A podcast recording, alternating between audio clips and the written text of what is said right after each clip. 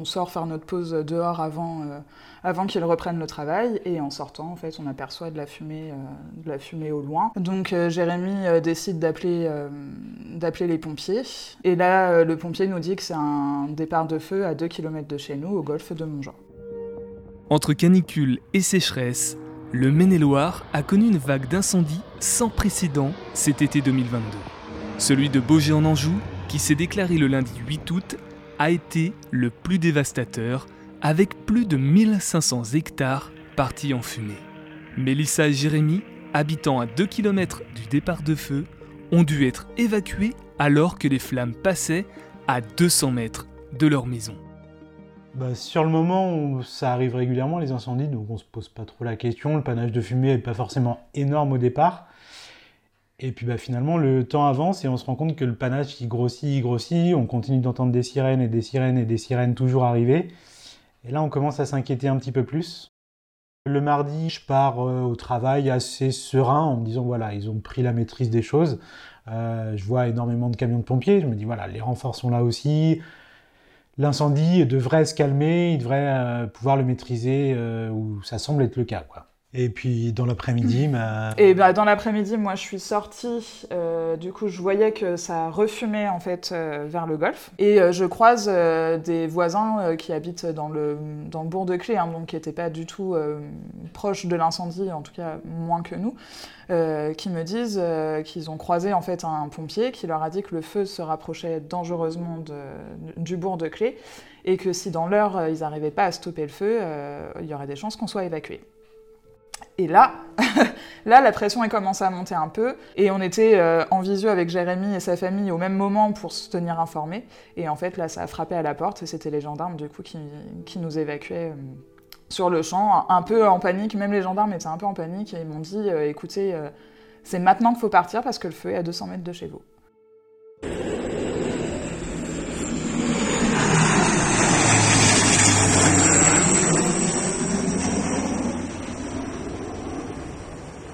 Des voitures partir un, peu dans tous les sens. Euh, je voyais aussi des, des, personnes sur les bords des routes en train de prendre des photos, etc. On se dit, mais c'est, ça faisait vraiment apocalyptique quand même. On avait l'impression d'être en pleine guerre. Et, euh, C'est ça, et puis moi, au même moment, donc on était en visio au moment où ça a frappé, donc j'ai juste eu le temps d'entendre euh, euh bon, bah, faut évacuer. Et donc elle a coupé la visio.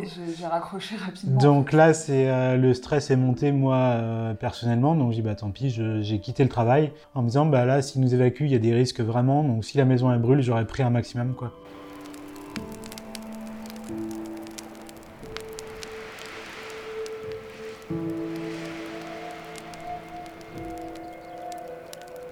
Pour moi, en tout cas, le plus difficile, c'était d'être éloigné et de pas de pas avoir d'infos au jour le jour. Et en même temps, il fallait gérer aussi euh, euh, les proches qui étaient inquiets et qui du coup nous envoyaient des messages. Enfin, je, crois que j'en ai jamais passé autant de temps sur nos téléphones que cette période-là. Oui, c'est ça, c'est la, recherche d'infos, de se dire mais euh, comment ça se passe? Là, je viens d'évacuer.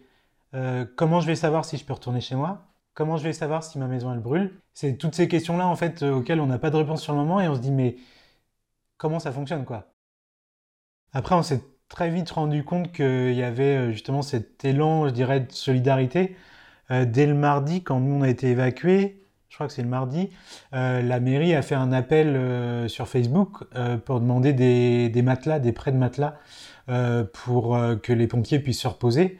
Et, quand on s'est rendu compte finalement, je sais on n'a plus de notion du temps, mais en tout cas, peut-être en deux heures, euh, les besoins en matelas étaient comblés, ils avaient plus que ce qu'il fallait. On s'est dit, là, les gens sont réactifs et ils veulent s'impliquer à leur façon. On ne pouvait pas, nous, aller prendre les lances, mais par contre, c'était notre façon d'aider. Et il y en a beaucoup qui ont été comme ça. Et ça va plus loin que le Beaujois. C'est la Flèche, c'est la Sarthe, c'est Beaufort, c'est Mazé, c'est tous les alentours finalement, et les professionnels comme les, particuliers. Tout le monde s'est vraiment impliqué, et sans compter bien évidemment les agriculteurs, les professionnels du TP qui sont venus aider. C'était impressionnant. C'est vraiment, on, a tendance à parler d'une société individualiste, mais dans ces moments-là, on se rend compte que, au contraire, il y a quand même encore de la solidarité et les gens, quand, ils sont touchés, quand même, ils, voilà, ils sont là, ils sont présents, quoi. En étant bénévole, en étant euh, évacué, etc., on a quand même été très très proche des élus et même de, de Monsieur Chalopin, le maire de Beaugé en Anjou, euh, qu'on a croisé plusieurs fois, qui euh, qui était euh, auprès des bénévoles, qui je pense n'a pas beaucoup dormi en une semaine, euh, on ne peut pas leur faire des reproches. Enfin, c'est jamais arrivé dans le coin, euh, ils ont fait au mieux. On ne peut pas leur reprocher d'avoir quitté leur lieu de vacances pour venir soutenir les habitants de Clé. Et, et, on parlait tout à l'heure de l'importance pour nous d'avoir les infos en direct. Finalement, les infos, on les avait par, par ces points réguliers de la mairie, par les vidéos de Monsieur Chalopin. Et finalement, c'est ça aussi qui, euh, qui, nous donnait de l'info. Donc, euh, euh, je pense qu'ils ont été réactifs et efficaces sur la communication aussi.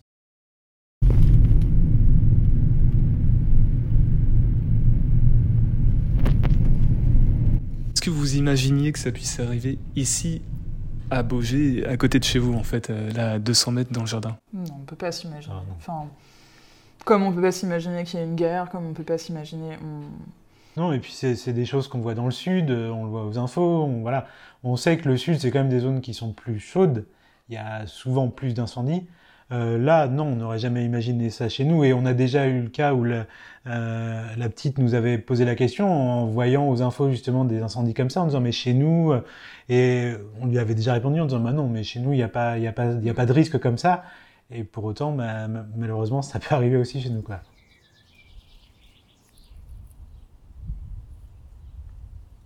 Aussi, ce qui m'a marqué, c'est le remerciement des pompiers de, la région parisienne. Euh, qui, juste avant de partir, ont tenu à remercier tous les bénévoles euh, qui, qui, les ont aidés euh, à, mieux vivre ce moment, parce que bah, ça faisait, pour certains, ça faisait plusieurs semaines qu'ils étaient partis loin de leur famille, qu'ils n'avaient pas dormi dans un vrai lit, qu'ils n'avaient pas mangé chaud, et, et le fait de recevoir des remerciements alors que, alors que nous, on avait vraiment envie de les remercier et qu'on ne savait pas comment, finalement, c'était des remerciements dans les deux sens et c'était euh, assez impressionnant, vraiment d'être sur la place et d'être face à tous ces pompiers qui euh, finalement ont sauvé notre maison. Hein, euh, on ne peut pas dire les choses autrement. Ça fait chaud au cœur dans ces moments-là de voir autant de solidarité. Et, quand on voit un maire ému aussi parce que bah, il a fait tout ce qu'il a pu et qu'il il se rend compte aussi qu'il peut compter sur la population de son territoire. Je pense que c'est rassurant. Nous, on sait qu'on peut compter sur nos élus aussi et bien évidemment sur tous les professionnels et, toutes les personnes en général, euh, les agriculteurs qui sont parfois critiqués, aujourd'hui ils nous ont sauvés aussi.